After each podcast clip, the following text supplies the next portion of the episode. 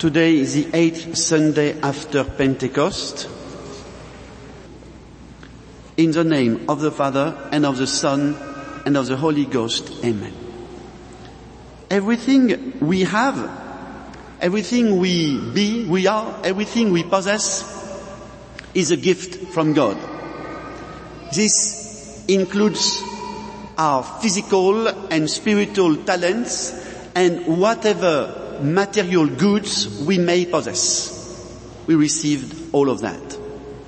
This means that we are not the absolute masters, but we are rather stewards of God's gift and should use them in the way God intend them to be used.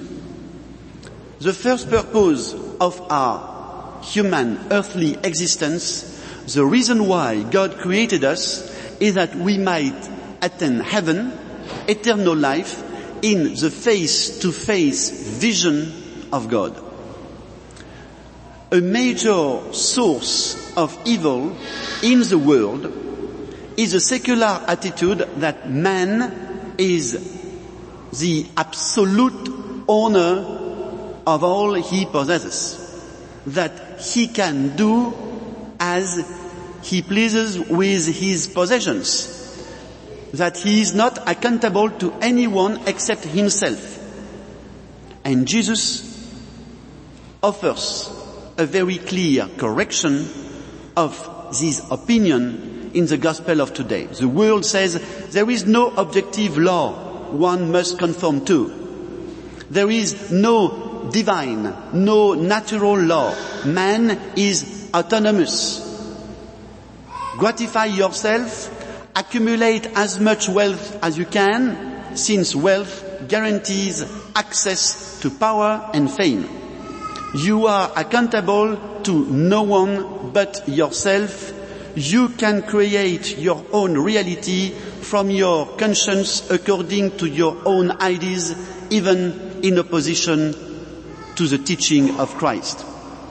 The gospel message of Jesus is very different. He says, seek first the kingdom of God and all things you need will be given to you.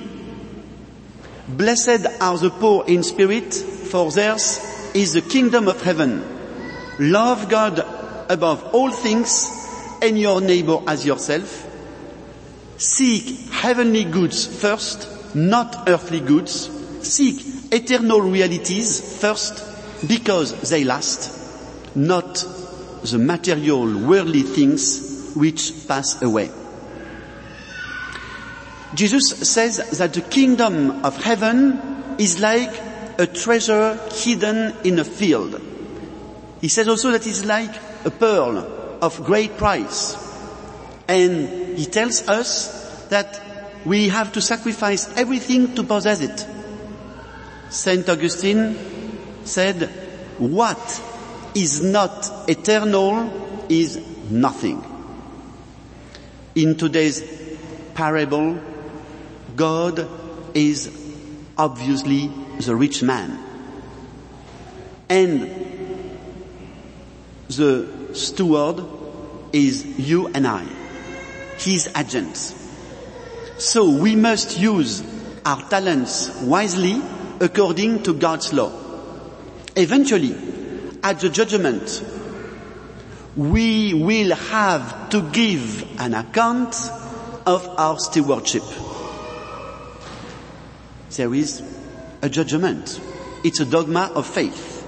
It is a forbidden truth today, but it's in the gospel.